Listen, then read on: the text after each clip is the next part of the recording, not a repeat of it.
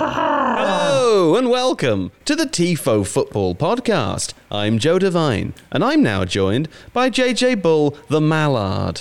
Hello, Joe Devine. How are you, Mallard boy? I'm looking forward to a very fast 10 minute podcast episode Yeah. today. Yes. We haven't left ourselves very long.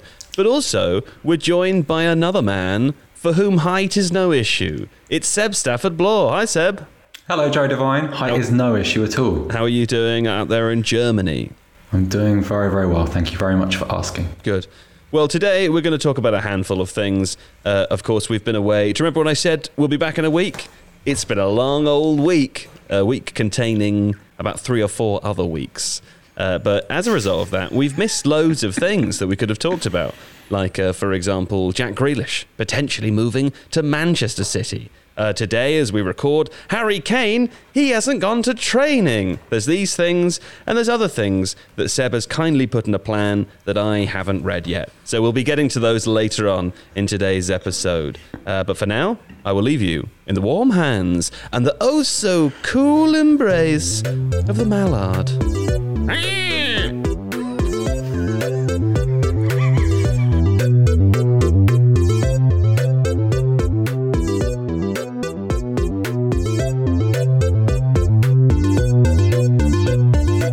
Now, Seb, where else to start but with the oh, goodness me, the news Harry Kane is skiving off work, apparently. I don't actually know what's happening. What's happening?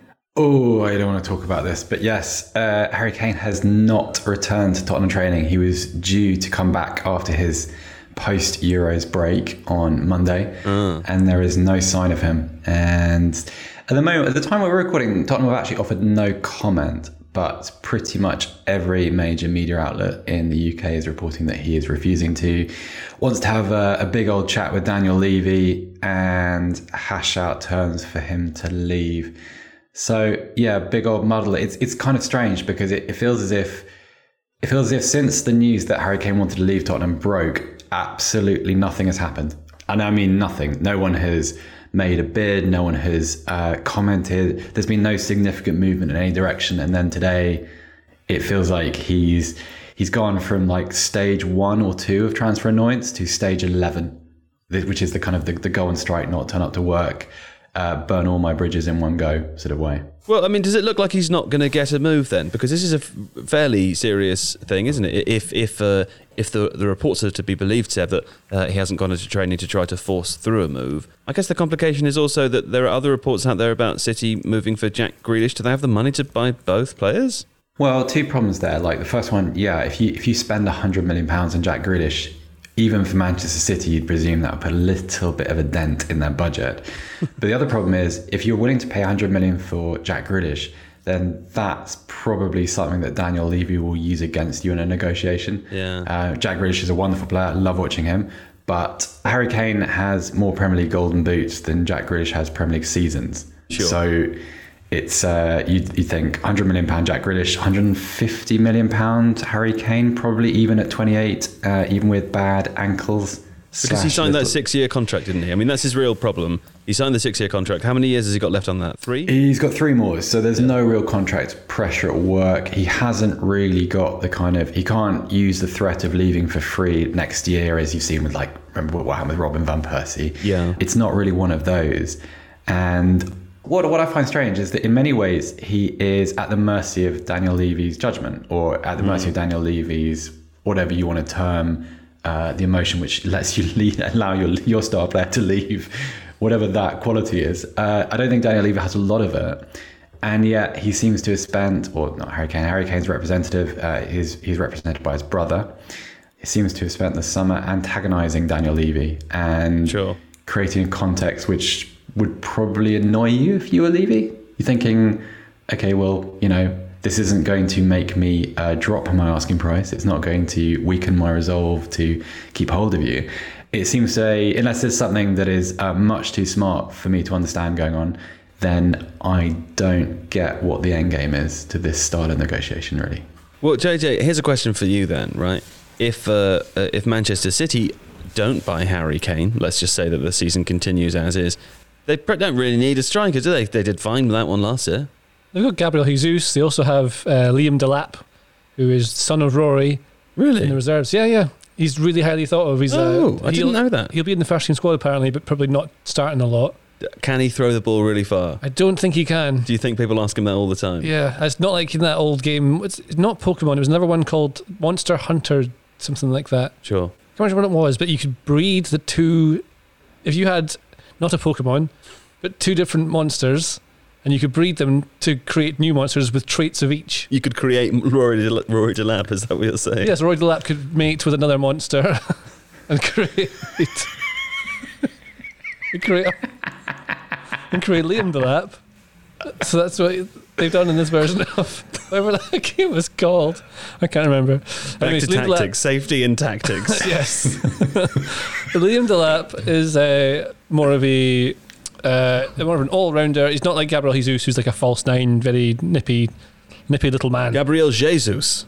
Jesus, Yeah. so it's sort of Because Portuguese. he's Brazilian, isn't he? Well, Yeah. I guess yes, that makes sense. Jesus, Sure. thank you for correcting me, Joe. no, Devine. no problem. I'll do it loudly every time. Uh, they would like to have another striker. It's the whole point. They're trying to get Harry Kane. They're trying to. What they often lack is um, being able to not mix it up and go to Plan B, as people will say, but y- you want to have a focal point of your attack who scores lots of goals. Yeah. And while Jesus will score a lot of goals uh, for you, he's not going to be someone who can attack high balls. He's not someone who can annoy defenders by being a physical presence and threat. That's what they hope. He doesn't necessarily broaden their options.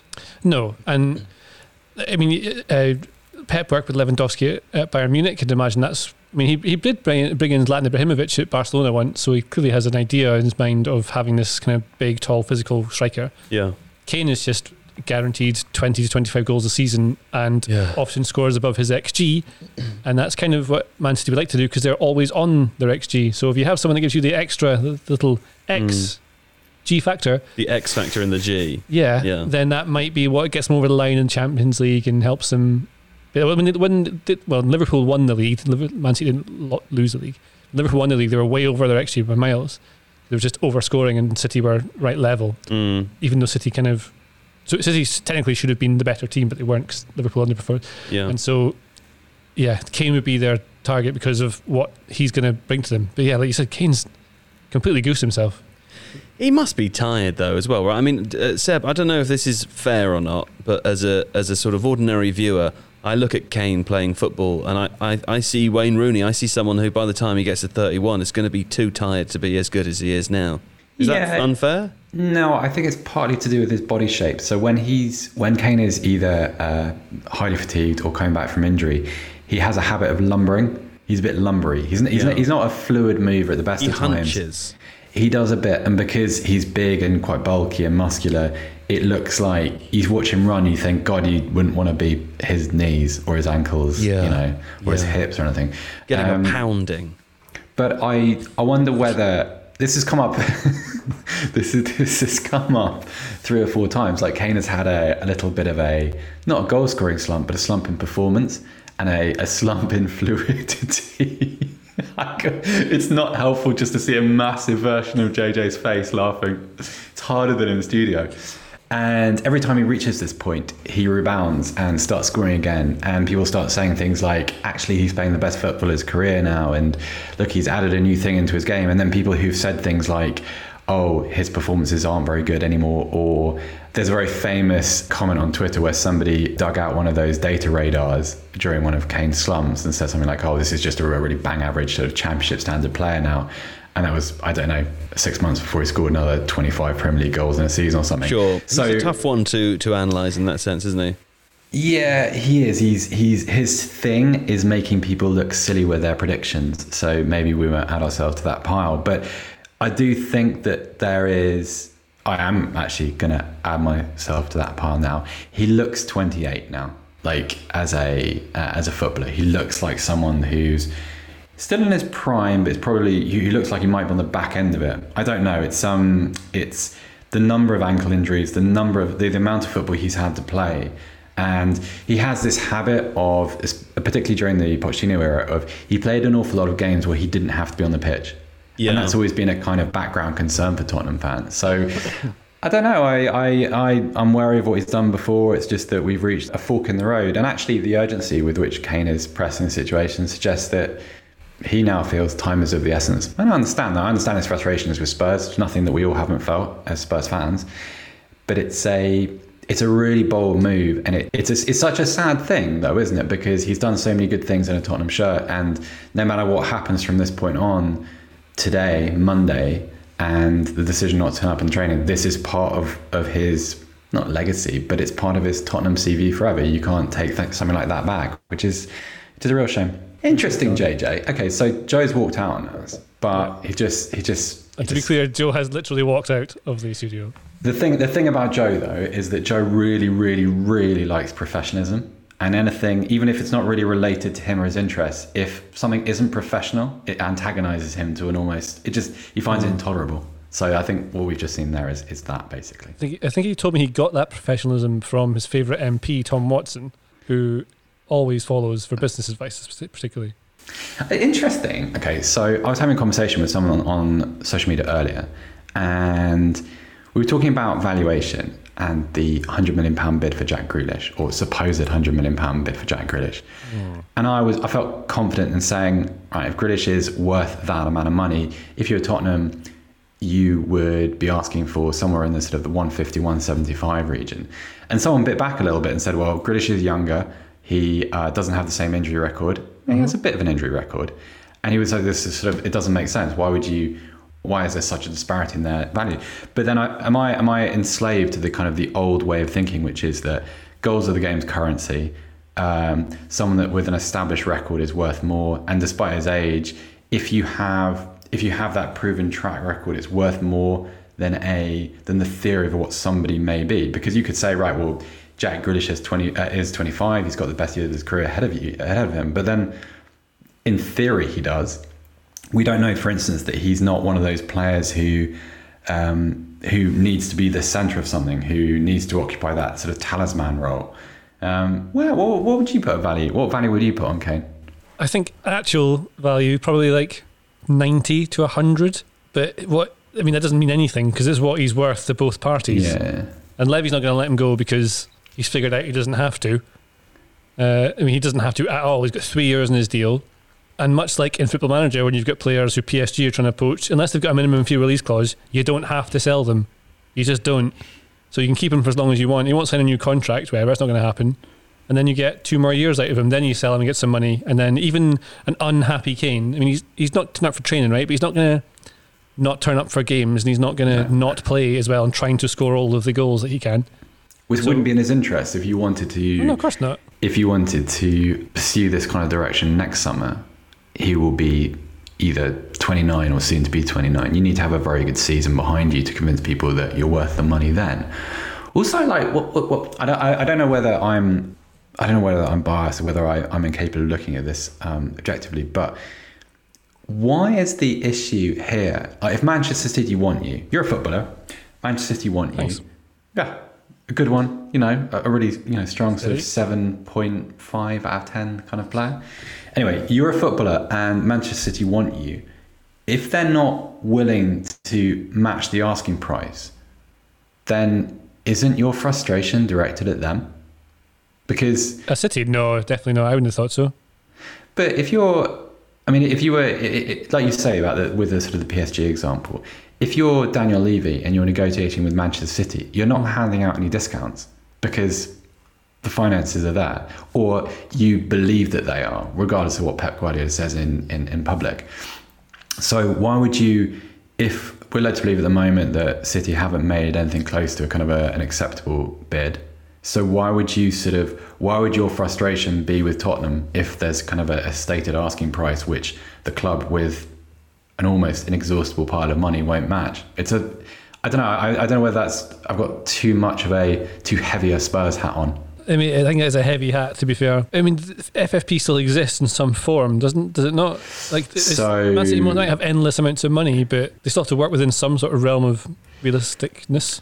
I suppose they do, but whilst the, I mean, the grace period isn't unending, but whilst we're still yet to see kind of how breaches of uh, FFP would be dealt with within the COVID period, which is two years now instead of just one. So I suppose, like, yes, there must still be restraint constraints on what you can spend, but they're not quite as well defined as they used to be. So if you want to spend money in big, big doses, now's the time to do it. I think it would probably be the philosophy for a, a PSG or a um, or a Chelsea as per last summer or Manchester City.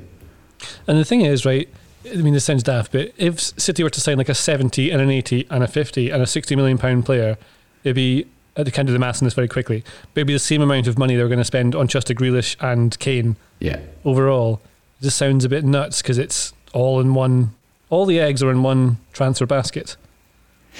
It's also, I think it changes the conversation about City a little bit because there was, it's been quoted quite a lot over the last few week, few days, but there's been, there was that Guardiola comment where he talked about, well, we, we don't just go out and buy 100 million pounds, uh, 100 million pound players, which is a little bit of a dig at Man United, I guess.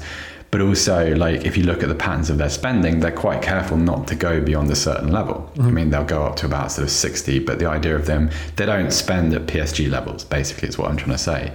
Now, as soon as, if you spend, even if you just do the Grealish deal, I think it changes a little bit because um, football world is very, very strange. And, you know, even the traditional powerhouses don't have any money.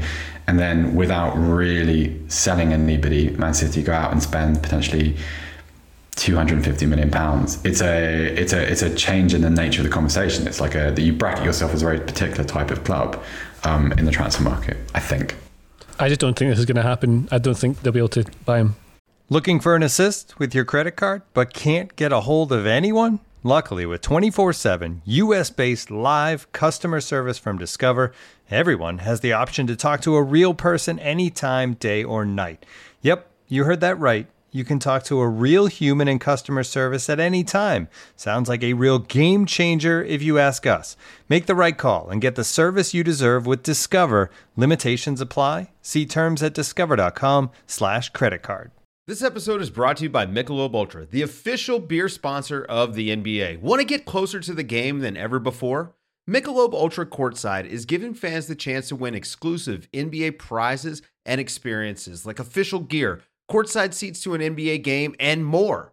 Head over to michelobultra.com slash courtside to learn more. Let's talk about something more interesting. Let's talk about Aberdeen. Oh, yes, let's do that. So, Conference League. Aberdeen are in the Conference League, and who have they drawn? Uh, well, it's not Spurs, which I'm very thankful for as a supporter of Aberdeen Football Club. They've been drawn against Limassol or Karabag. By UEFA Conference League standards, the league that hasn't actually begun yet, that's quite tough. Karabag are a nasty team to play away from home. Yeah, Aberdeen tend. Uh, there- there's something about it. I don't know if it's just the. I'm sure a lot of clubs have pessimistic fans, but it's just, just. I mean, one year we got into Europa League very well. The first team we got was Burnley, which I mean might not sound like a, a terrible um, draw, but when you consider this the budgets, the difference between the two clubs, it's enormous. Like Burnley will sign players for 10 and 11 million players at a time, and that'll be Aberdeen's budget for about five seasons. Yeah, you, you want to avoid those just so you can get in because the money you get when you get into a group stage, even at Conference League level, could be club changing. What's Aberdeen's record by? Who is Aberdeen's record by even? Uh, the record buy for Aberdeen Football Club is Paul Bernard in I think the 1997 season. For do you want to guess what the total of the purchase was? Uh, thousand pounds. It was one million pounds, and that is Really? what we're dealing with. Yeah, that and that so they've come nowhere close to that ever since. And the club's changed a lot since then. But there's the thing. So like Karabag could be a difficult. Uh, they're quite far away, as I recall. Karabag. Yeah, it's in Azerbaijan. Yeah, Yeah, there was. It might be that team. There was another one Aberdeen played in a Europa League qualifier, where it was closer to China than Aberdeen is to Middlesbrough, something like that. then you can. I mean, the travel isn't the enemy, but the. it's a little bit the enemy. I mean, it's not ideal. I mean, both teams have to travel, I suppose. Yeah, but yeah, that was a good thing. I was really worried they were going to get Spurs because it seemed like the inevitable thing that would happen.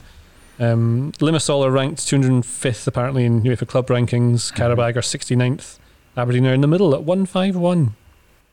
What else has? So I haven't seen you since the night of the European Championship final, and Oh, that yes. was at about one in the morning, where like London was like a sort of a scene from like a Mad Max film.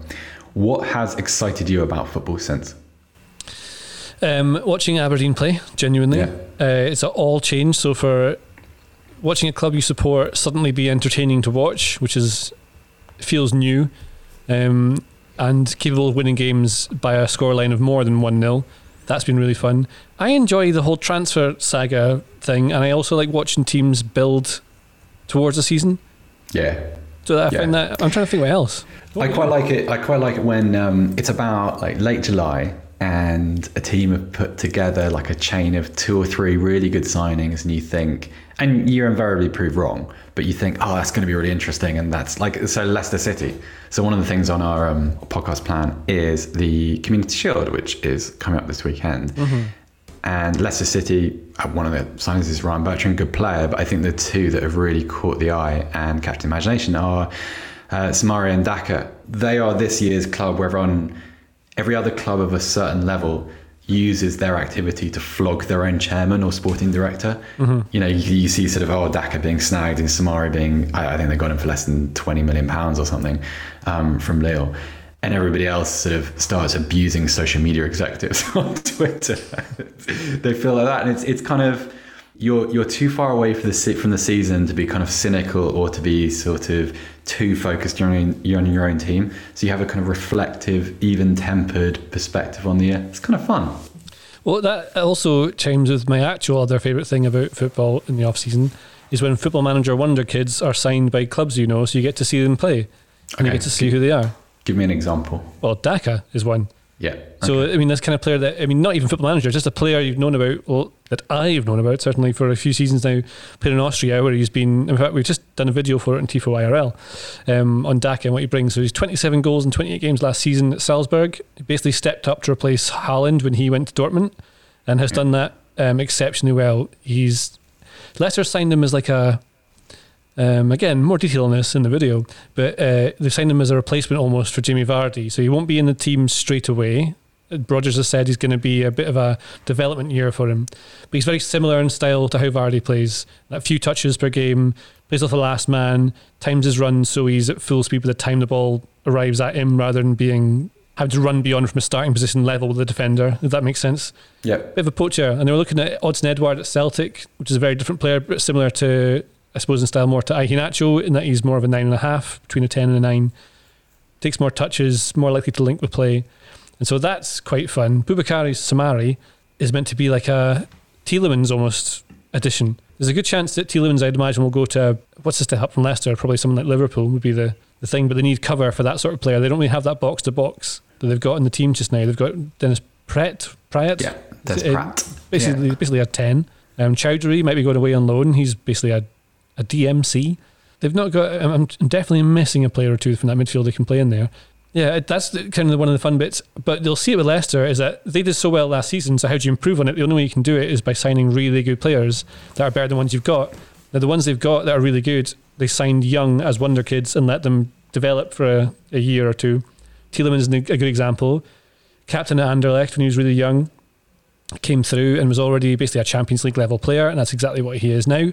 But you sign them younger, you- pay a lot of money, but not as much as you do when they're at their prime. Harry Kane, you sign him when he's 21, is going to be a lot cheaper than he is at 28. So that's the model they've got, to, they've got to follow. They can't afford to spend 70, 80 million pounds a player. So you spend 30 or 25 on a player, you're hoping they become that 70 million player later on. And that's really interesting. You know what I like about Leicester actually is that they've they've kind of fireproofed themselves for future exits. So you, you talked about Tielemans, and it wouldn't be a surprise if in a year or two he moved to a like a, a Champions League contending club. At the same time, though, they seem to have spent. And Daka's probably a good example because, as you say, he's not going to be. They're not going to depend on him immediately. So what you've got is these players from lots of different positions who are being integrated, developing little relationships with um, teammates. And then, as and when a couple of these players get sold, if they are, they can just step in. And then you're not, Yeah. for instance, if you're, if if Leicester sold uh, Wilfred Ndidi this summer, and they thought, right, we're going to sell him first, and now we've got our 60, 70, 80 million pounds from Manchester United. Now we need to go out and buy a replacement.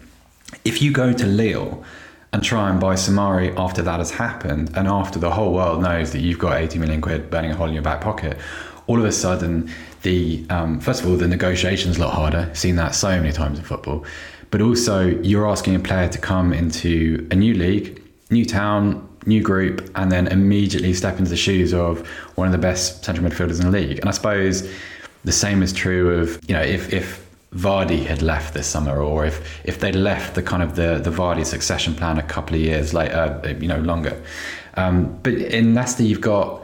I remember at the beginning of the transfer window. I don't think this is going to happen now, but it, it seemed as if people were convinced that James Maddison was going to leave, that he might go and play for Arsenal. Mm-hmm. Um, you thought, well, yeah, you don't want to lose him, but you could probably take 60 million pounds you wouldn't necessarily have to replace him you'd want to but you wouldn't it wouldn't be an absolute necessity you have they're slightly different players, but you've got Tielemans in that midfield. You've got Harvey Barnes playing out wide. You've got Dennis Praet in there as well. You can construct something new out of those parts, even if it doesn't look quite the same. And so Leicester seems to be working from an even keel. There's no, it's not too reactionary. Like what I, one of my great fears with the Kane situation and Tottenham hat back on is that I've had it a few times. People say, "Oh yeah, and 150 million quid's a you know good deal, and you could you could you know buy three or four players." And you can't though because first of all, you're left with not enough time to do that.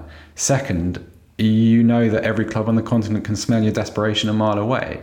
So if you go and, for instance, if you sold Harry Kane tomorrow and you wanted to sign Dusan Vlahovic from Fiorentina, well, all of a sudden, the sort of the reported 50 million euros that they want for him becomes 75, and you you expose yeah. yourselves to all these inefficiencies. Leicester don't do that, and I really, really like it. It's also part of um, one of the things that Rodgers does very well is coach players. Yeah, and I mean, people like watching them play. That's not very easy to do. It takes time to to put those things in place with various sessions that you build to make your team play a certain way.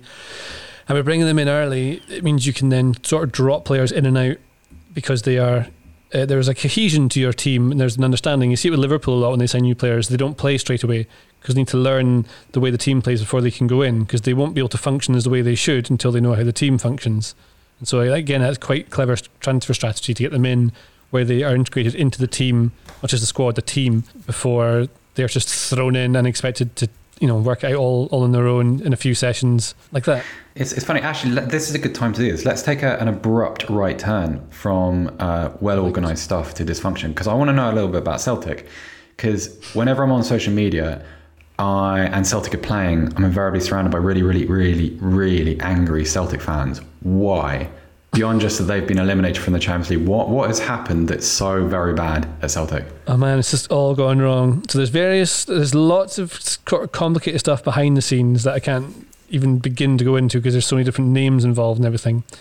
But um, essentially, what's happened is Rangers got really good last season, yeah. went unbeaten in the league. Celtic were supposed to have ten in a row, and they just melted. It just m- melted apart. Um, they have signed not terrible players, but the recruitment's been poor for ages. The new manager, Ange uh, Postecoglou, I can't, Postecoglou, Postecoglou, yeah. thank you, um, has repeatedly already made various. I think it's even just like he's just having a go at the board for not signing players because it seems they're very dysfunctional. There doesn't seem to be anyone in charge really of bringing in players in particular at the moment. Um, and I'm sure Celtic fans will be very quick to correct me on that. But when what they brought in this season, let's have a look at their their squad. They brought in a, a defender, Carl Starfelt, a Swedish boy. He comes in as a central defender. Um, and that's just one signing they needed because they. I mean, they just got papped out of the Champions League by FC Midtjylland, right? Who are a decent team as it is. Celtic should be able to put. It's an, an error they made that letting the goal in the first leg that yeah. gave him a real disadvantage. And that was a goalkeeper Vasilis Barkas, who they signed last season for a bit Is of money. that the, the goal which just whipped across him and he kind of he looked like he was leaving it and it went in off the back post? It takes a few one? watches to work out what's going on. Yeah, it's a free really kick from strange. left to right and it just fires across the box and goes in the top corner. And it's very odd he's not saved it. But Barkas is signed to be the you know, next proper goalkeeper for Celtic, and he's clearly not good enough. Um, maybe he'll improve in time. Not good enough now. Five million, I think it cost. That's a lot. And they've got backup option of Scott Bain, who also isn't quite good enough, definitely not for Champions League level. So they got the goalkeeper is not there. Then the the back four or five they played in the Champions League was Anthony Ralston, who is basically a reserve right back. Then they have Stephen Welsh, very young centre back, who I think has done very well, especially towards the end of last season when he came in. Um, then they've got this young boy who I didn't even know about until he played this season. Another centre back, I've forgotten his name completely, who started. Then the left back is Greg Taylor, who's a very mediocre, like a good level Scottish Premiership player, but again, not the Celtic left back. But now the rumours are linking him with the goalkeeper and Joe Hart, just because he used to be a name a few years ago. This is the thing, there's no real like they used to sign decent players based on scouting, and Lee Congerton was a guy who was out with Brendan Rodgers when when he was there at Celtic, and, and Rodgers inherited a much better team than uh, than Post- Postecoglou has inherited, and uh, uh, Congerton's gone as well. So in, instead of buying players like Kristoffer Ajer, who's just gone to Brentford, or Van Dijk, or Odsonne Edouard and Dembele when he was there, now they're signing players who not that are fit for purpose. I'm sure they'll come good, but they're not good enough right now at all. And so they're in a real mess. Rangers have completely overtaken them, and they're in danger of. They don't need a full squad rebuild, but they're in danger of being really left behind at the moment. It's it's not great at all. That, that Joe Hart story baffled me because I um I remember when he when he when he turned up at Spurs. Actually, I've done this a few times with Hart. When he went to West Ham, when he was at Torino, when he went to Burnley, I thought actually that might do him good. You know, I, I thought it was a whatever was going on with him was like a temporary situation which he would just click out of. And it hasn't happened, and it hasn't happened now at four clubs. And if you watched him play at Spurs, he just whatever he had, and I, I don't like the idea that Joe Hart was never a good player because he was. Yeah. He was a little bit overhyped because he was English and he um, his personality probably got in his own way a few times. I think that's probably fair. But all of that stuff, that's you know, that's a that's a very old take on Joe Hart. Now I see a player looks incredibly vulnerable. He's lost his confidence. He probably has some merit around the club. I know it's a bit of a cliche, but people seem to other other professional footballers seem to like him. They seem to like training with him, and he seems to be popular enough at Spurs. But if I'm Celtic, I'm thinking Right, he's probably coming with pretty hefty wages because he's still Joe Hart and he carries a reputation. Is the intention for him to be a first choice up there? Because that Yeah. seems. Well, but then that's really weird, JJ. Because Yeah. if you're you're gonna if you're gonna spend money on a player, why are you not looking at your model at Celtic? Should surely be, you know, to win the league, of course. But your your recruiting model should be, I want to be signing players under the age of 23. I want to be giving them a platform to play, and then I need to sell and flip them and use that money to to kind of perpetuate my own cycle. Joe Hart doesn't fit into that at all. No, and, and it, when you start trying to chase something quickly rather than doing it to a strategy or with any sort of planning, it looks very uh, haphazard. It's kind of all over the place. Maybe Hart would be good there at Celtic. He'd bring a certain level of professionalism. That there's one of the things needed as well is that Scott Brown has left. He's been their, their Yeah. I mean the cliche. He's their talisman, but he is he has been the heart of that Celtic team, and he is instantly transformed the way Aberdeen look. They look um, comfortable in possession. They look like strong to the tackle. They look like they're not going to just fold apart like wet origami if you put any pressure on them. and I think missing that now from the dressing room. So this the captain now stepping up will be Callum McGregor, who is more of a technical leader than I think a strong, shouty man. Not that you need that as a leader. But that's kind of what Scott Brown was, in my eyes, at least. That's that's what I thought of when I watched Scott, Scott Brown play. I mean, Scott Brown, like, will fire into it. Like when Scott Scott Brown celebrates when he gets tackled, when he gets fouled, and he gets up and he's not injured, he gets up and he he cheers and like you know pumps his chest out to folk, and the crowd gets really up, and then that just carries on. It's this symbiotic thing with the crowd and the players, and they all come together like that. So they're missing that now. But then what Celtic need to sign is they need leaders, they need technically like like technical players. Odsonne Edouard's a very good player, and this is another problem they've got is that Edouard on the, along that model is that they'd hoped he'd be worth 40 million just now, and he probably is. But uh, his contract runs out next season, and no one's in to buy him. So Leicester came in with a, with a bid apparently like a while ago, but then never followed it up. So they didn't. They've not got Edouard. They don't care because they've got Patson Daka that we were talking about earlier. So now Celtic don't have that big cash influx which they relied upon. They don't have the Champions League money that they need to be able to buy these players they want to bring in. And so a lot of it is they got to be very calculated with how they're doing it. Rangers scouting has been excellent. The, players that Gerrard's brought in with whatever scouting network he set up there has made them technically very good, but also they've brought leaders who are able to turn that team into one that could go the entire league season unbeaten. Whereas Celtic are now chasing, and they had all the power, they had all the confidence, like all the psychological power was theirs, and it's it's all gone. And now it looks like the behind the scenes is what you see on the pitch. It's a bit of a stramash. There's no real cohesion in anything. There's no clear planning, and uh, yeah, I mean, The worrying thing for me is that um, the sort of the angry Celtic fans I was talking about earlier, like it's not even that the kind of when they went out to Midtjylland in the Champions League, people weren't really raging against the manager. It was kind of people yeah. kind of prefacing everything they said with sort of right. Well, I don't really blame Ange Postecoglou. This is a this is a board issue, and that's like when you're that speaks to a really rotten type of dysfunction.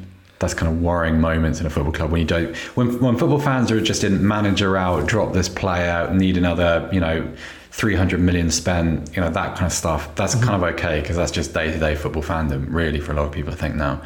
But when you when it's about when you've lost faith in people behind the scenes to make decisions which impact the things you see on the pitch, that's a different kind of chaos. Yeah, it, it's definitely the board that all the fans are annoyed at because they've seen it coming, they've seen it slowly happening. They weren't very happy last season when Neil Lennon, uh, who left, you know, maybe through the season. Then there's another thing that's to do with the planning. Neil Lennon left or was released, or I can't remember what the actual story was. Basically, he's not there. You know, he just went, and up stepped John Kennedy, the assistant manager, uh, and that was a while ago in last season, and it, it took until quite recently for them to bring in uh, the new manager. So if you're going to get rid of Lennon, you think they have someone lined up, but either it's failed attempts to hire someone new to take them in, or no agreement on what kind of manager they want to take them to the next level. And if they were going to bring in that manager, they should bring him in earlier so he's got a chance to work with scouts and the recruitment department to try and bring in exactly what you need. And straight away, it already looks like I mean, they lost the first game of the season, they lost 2 1 to Hearts, uh, and we're not good by any stretch of the imagination. I don't know, it's interesting, at least, for a neutral.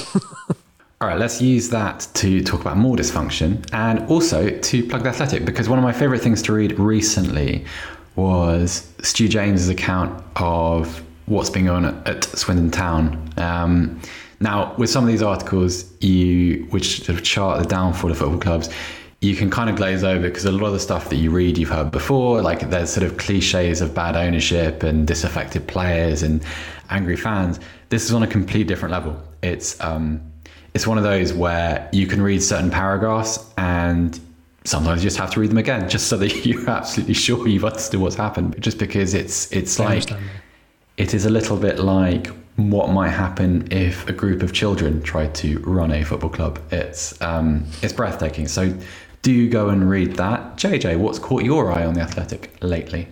Um, loads. In researching my uh, video done on Tifo IRL of Patson Daka. I've read lots of stuff on Patson Daka on the website uh, often just by searching his name and it all comes up.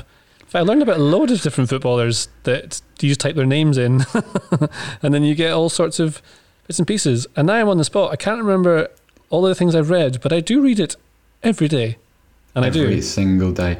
Hey, uh, Danny Taylor's interview with the uh, Da Silva twins was very, very interesting. It's interesting how you, how you form an opinion of players based on, well, pretty much nothing. And I always saw them as when they're during their time at Man United, when they were together, they, they just seemed like quite meek, unassuming characters. Turns out they're absolute shithouses, but in a, in a good kind of supportive, pleasing sort of way. And um, no, they were very, very talkative. It's a great interview. So do go and give that a try on the Athletic.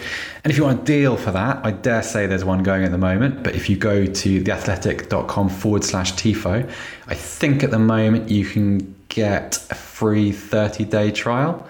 It'll I believe that is correct. That is correct. That is good. Okay, so go and do that. Joe, that would make Joe happy. Also, the happier Joe is, the less likely he is just to flounce out in the middle of a podcast. And that just that that, that works for everybody. It just it that benefits everyone. So if you you go and subscribe, go and take advantage of a deal. Happy Joe, happy podcast, happy JJ, happy me you know, and we can be sure that the podcast going forward will have a third voice, which was which would be nice, which would be really nice. Hey, it's Kaley Cuoco for Priceline. Ready to go to your happy place for a happy price? Well, why didn't you say so? Just download the Priceline app right now and save up to 60% on hotels. So, whether it's Cousin Kevin's Kazoo concert in Kansas City, go Kevin, or Becky's Bachelorette Bash in Bermuda, you never have to miss a trip ever again. So, download the Priceline app today. Your savings are waiting to your happy place for a happy price. Go to your happy price, Priceline. JJ, I think.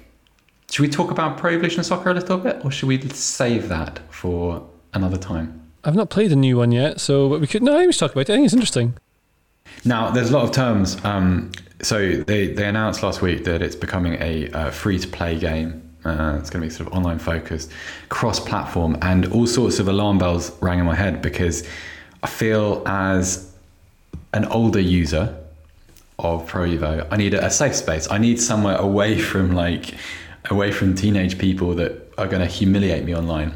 As we found out in the kind of the um, in the Warzone conversation that you and I had a couple of days ago about the helicopter and the death and you know all that stuff. um, I don't want Pro Evo to become like that. What is what is new Pro Evo going to look like, or eFootball, as I'm obliged to call it now? So, like for, for context for anyone who's not entirely sure, this is Pro Evolution Soccer, also known as PES, um, formerly known as International Superstar Soccer. And I think in like South Korea or Japan, it was called like K Win- winning J 11. League or something. Winning Eleven. That's Winning what it was. Winning 11, Eleven. Yeah, yeah. that's the one. Um, so that's what it is. So they've announced that they're not going to make any new PES editions of PES. Last one was 2021. It's a good game by all accounts. Although you have to play in a counter attack or you can't win, and that sucks. However, uh, now it's going to be yeah cross-platform. So similar to how you know, a lot of games now. This is the thing. You had Google Stadia come out, and the idea was that you'd be able to, you know, uh, actually I don't even know what that is. I'm going to just move past that because I don't know what that I, was. I only pretend to know what that is. I- I- really, let's- so, yeah. I'm not going to pretend. I'm not going to pretend. So like our, you know, our good old friend Warzone is cross-platform. It means you can play it if you have a PlayStation with your friend who's on Xbox, with your friend who's on PC. You can play it all together. And one of the things that's interesting about football games now is that a lot of people play them not just one v one and two teams. They play them so it's um, two v two or three v three. So in those kind of modes, and there's a good one in, in Pro Evo called co-op mode. And I think that this is you cannot compete really with FIFA because the amount of money they have behind it is very much like the Man City of the football video game world, whereas PES became the uh, I don't know the one everyone likes, but is probably the better one to play. But I, I, I derive no enjoyment from FIFA at all. I've tried. I've tried. I just every game is the same. but what club is the Pro. Evo if if FIFA is Man City? It is It's probably a Borussia Dortmund. Leeds. Ah, No. yeah, yeah, yeah. Leeds in the championship. That's what they. Yeah, that's what it yeah, is. okay, okay, Leeds in the yeah. championship versus Man City now. So it's two different. They can still compete, but eh, they're not gonna. They're not gonna. Yeah. So yeah, that's the thing now. So now it's cross-platform, and I mean that'll be a good thing. It'll mean the graphics look probably a bit weird, but they'll scale up on devices that can handle it. But, But- JJ, we, we like, earlier, okay, so cross-platform on, I, for instance, I can play Warzone against Henry, who's on his Xbox, Mm-hmm. and that's fine. But if I'm playing Pro Evo against you and you're on your phone, how can that not be rubbish? How can that not be really, really bad? Because I think you have to remember that we are both in our 30s and uh, we are used to playing with a controller. But a generation of children have come through and they are the future. Children are the future, Seb, and they play on their phones. I no, accept that. Children are definitely the future. I accept that, but Not the ones who go on to become murderers, though, not them. No, not not those ones. No, I don't. We don't want those ones in Pro Evo. Definitely don't want to be playing against them online. But also, a phone has fewer buttons. So, for instance, if I wanted to super cancel, you know, where I'm where I'm at, a corner, so I want to uh, like I want to escape my marker at a corner or some kind of set piece. Like, I know how to do that on the PlayStation with the PlayStation controller. How can I possibly do that on the phone? With, Um, well, I mean, you can. There are paddles you can get for your phone that turn it into controller. And that's basically the same sort of thing. But yes, I understand. And also, the movement of it is not ideal. I don't mean even playing Sonic is hard on a phone. It's just there's not a D-pad. You need that the physical feel, and that's the games used to be built because there's a physical feel to the games. You really feel it when you're playing it. I guess that's me being a bit romantic with it. Um, I I don't know if it'll work, man, but it's. Something new, it might be really great, and I'm going to assume it could work very well. The weird thing I think is that a lot of people still play things like Master League, whereas this is going to be clearly based, I'd imagine, towards playing I really my like club Master League. and just online divisions and things like that. Because that's what I th- mm. I'd assume that's what most people play. Because that's certainly what I play. I know a lot of people still play Master League and normal leagues against the computer. But also, but this is a good thing because Master League is a safe space. It's a, it's a place where you can convince yourself that you're adequate at the game, whilst also remaining really, really bad at it in a way that gets brutally exposed anytime you go above like Division Seven. Like, it's it's a. I, I feel like it's a. For an older player, it's a barrier to entry. It's off-putting. It's kind of all right. Well, we'll go online and you can beat me five 0 and you know it just turns into something I don't like. It feels like something's been taken away from me, and I I'm not in the rational. You've moved through to the kind of rational, optimistic stage. I'm still, you know, in a sort of, oh, I don't know why there's so many channels on television frame of mind about this. I'm not embracing the future at all. Like was, it was fine. It didn't need to change. It needed to get better. It needed. It didn't need an overhaul. It needed it needed silly things being put right. Like I, when I go online, I, I, I need to be able to find someone to play against without just sitting there for 15 minutes. But that's like your player base, yeah. And then how do you compete with that with the FIFA player base? You can't. Yeah. The Ah. menus are also terrible. That's really important. One of the things I think is really important, especially talking about the future of it, is how in competitive gaming, esports is going to be a real. Th- I mean, it already is a real thing. It is going to be not exponentially, perhaps, but progressively more and more of a real thing that people see. And there are, I mean, there are elite sports people who play them. They are, you know, they're most of all you think of them being mostly like hooded uh, basement dwelling creatures who just play it, but they're not. These a lot of these kids are. Um, some of them are actually very fit, and they actively make sure they are um, Yeah, yeah, yeah. able to compete athletically. But uh, it's the thing, if it's cross-platform, what happens, I think, tends to be is that you'll get PC players tend to be the ones who have all the benefit because they've got different. I mean, different refresh rates on your screen and stuff like that. Getting really nerdy. going beyond too nerdy, pretty sorry. quickly. Yeah. I'm, I'm already I'm boring myself while I'm talking about it. Uh, yeah. Okay, I think I'll sum that all up by just saying new stuff is bad. Castolo stop innovating, stop evolving, just keep things exactly as they are in a way that I can understand without having to put in any more effort. That's what I want from life. Um, I feel like if Joe were here, he would be rolling his eyes at me and saying, uh, well, probably offensive things and probably undermining my confidence, chiseling away. But because he's not, we'll just say a nice goodbye. Goodbye, JJ. Goodbye, Seb. It was lovely. Bye, speaking to everybody. you Yeah, Zoom. it's been fun. I The uh, camera missed- watching me. We're doing this. Yeah, but it's I miss you know okay, it's a theme. I miss. I miss the way things were. but we are back, and we are back to do. Uh, so we're going to do the podcast once a week this season. We will have an occasional special series here and there. More on that to come in the future. But you'll be catching us on Tuesday mornings, and we'll be recording on Monday. So we shall see you with Joe next week. yeah, I'll be less likely to leave during most of the shows from now on. Yeah, we work. I mean, We'll we'll have conversations about what his triggers are, what his pressure points are, and, and how not to kind of provoke the sort of the reaction we saw today. Um, and we'll work at that. We'll see if we can get him to do forty minutes next week, an hour the week after. It's uh, you know Getting gradual. Matt Sharp. Yeah, just work him into the new season. Thanks, everybody.